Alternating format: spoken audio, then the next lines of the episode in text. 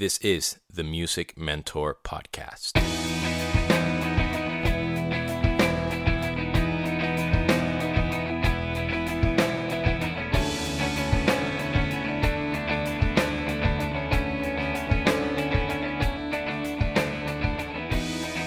What is up, girls and boys, ladies and gentlemen? This is Demian, your host of the Music Mentor Podcast, and welcome to episode number 95. On this week's episode, I am going to finally talk about something that I've been meaning to for a while, and I've gotten asked a lot in the past. And it has to do not with how to get gigs or how to audition, properly and how to network and all those things, but one of the questions I get asked the most is how to keep a gig or how to stay on it for the longest amount of time. And I have an answer for you. and the answer is is that I have no idea. Nobody knows. And it depends on so many things and there are so many different dimensions to this. It might have to do obviously with your professionalism, with how prepared you are. It might have to do with your technical ability or being dominant or masterful in a certain style or genre, or you might have a specific thing that you were hired for.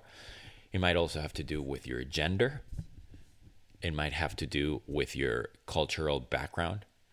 It might have to do with your punctuality. It might have to do with your fitness, in your look, and if you have tattoos or not and a million things that it's almost like it's not that it's not worth thinking about, but it's definitely, in my opinion, not worth worrying about it. And what I mean by this last particular thing or specific thing has to do with the fear of getting fired or if you're going to be on the gig for a long time. I will say, though, that there are a few things, in my opinion, that can help you or elevate the probabilities of staying on the gig and or not getting fired. So I'll sort of blaze through a few of these and brainstorm because I do think that it's something that we worry about or I definitely think about or have in the back of my mind. And no matter how sure you are and how confident you are, things can change in terms of artistic direction.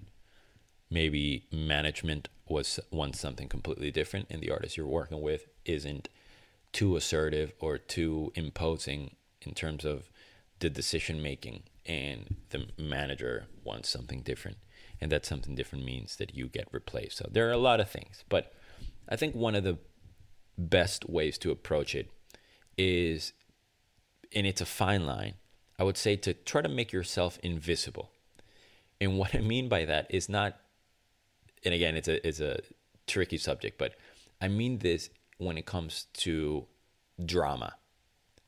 And by the invisibility aspect, I mean to not bring unwanted attention to yourself. You don't want to be the person that is dramatic. You don't want to be the person that is always, always, always, always complaining for numerous reasons. Not only the fact that complaining is annoying for everybody, and it's annoying for you because you will just focus on the negative things, but complaining I've found that is contagious. And other people around you will start complaining, and then next thing you know, whenever you go to the airport or the hotel or whatever, this this gang of people that they don't meet it necessarily in a bad way, but they continue to or they they they complain all the time, and that it's just not the good vibe or the good move, and it's just beyond anything. I think it's the best way to show that you're ungrateful. And nobody wants that. And you definitely don't want it and you don't deserve it. Another aspect of this would be when people make special requests for accommodations or dietary restrictions or things of that nature.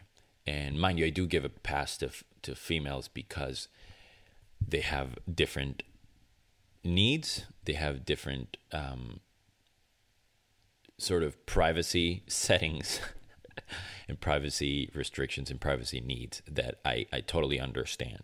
But as a whole, I think making special requests, especially when you're new on a gig, could be a little tricky thing. There are, of course, a million stories that we've all heard about X, Y, or Z getting fired from a gig or moving on.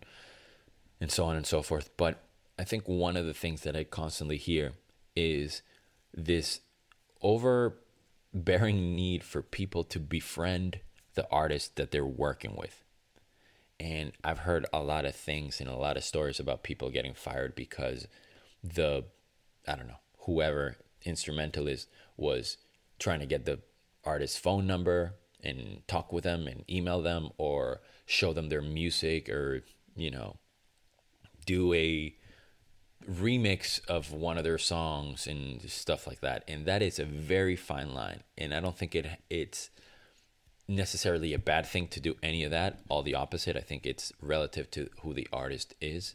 I've worked with people that would welcome that the day they meet the artist, the, uh, excuse me, the musicians in their band, and I know people that would never want anybody's input ever except their own.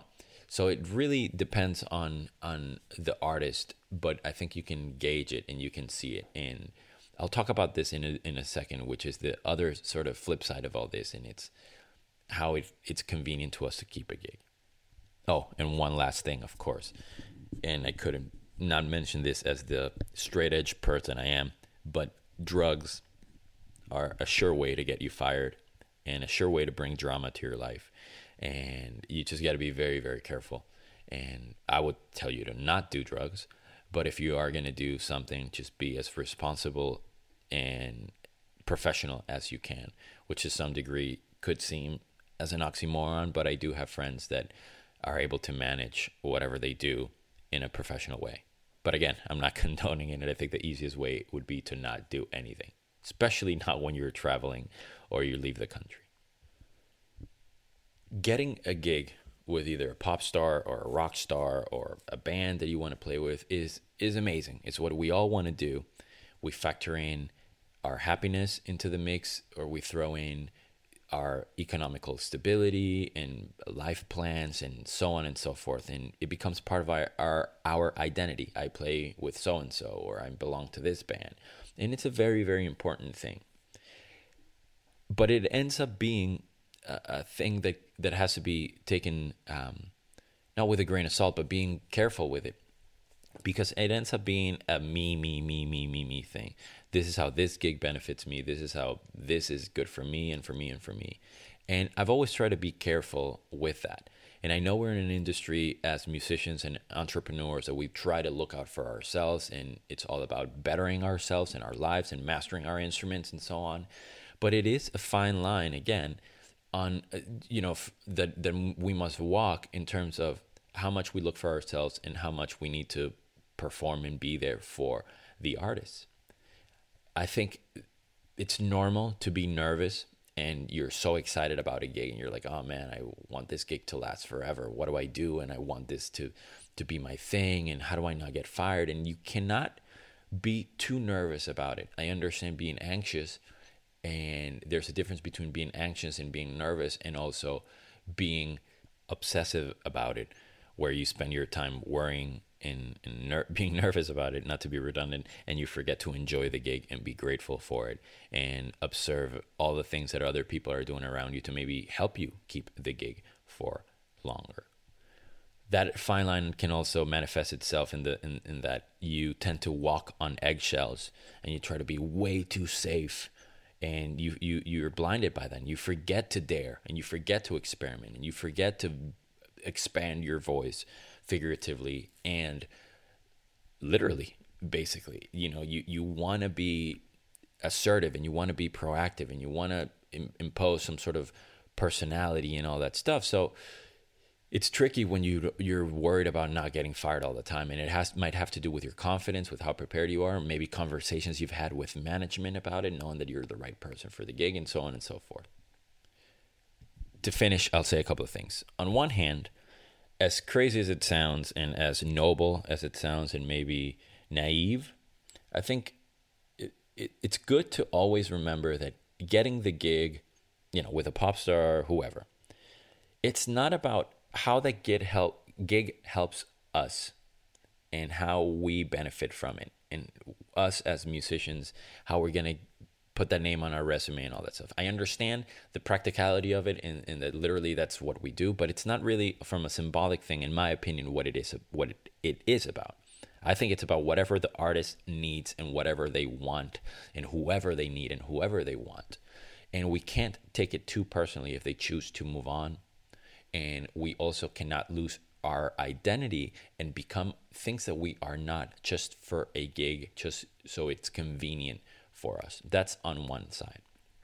On the other side of it, I think it's very, very cool and very advantageous for people in general to be kept on our toes, to always be wor- not worried in a negative light, but be very aware th- that we can be replaced and things can change at any given moment because it can allow us to either value every second and appreciate it and be grateful for what we're doing and look within ourselves and try to be better and try to try try try try to ensure that we don't get fired. Or you can be the person that is has either an insane amount of worry and nerves about the gig or you have one eye looking ahead and you forget where you're at and you might have problems you might burn some bridges and so on and so forth. So I hope this was informative. Thank you so much for listening. This was the Music Mentor Podcast.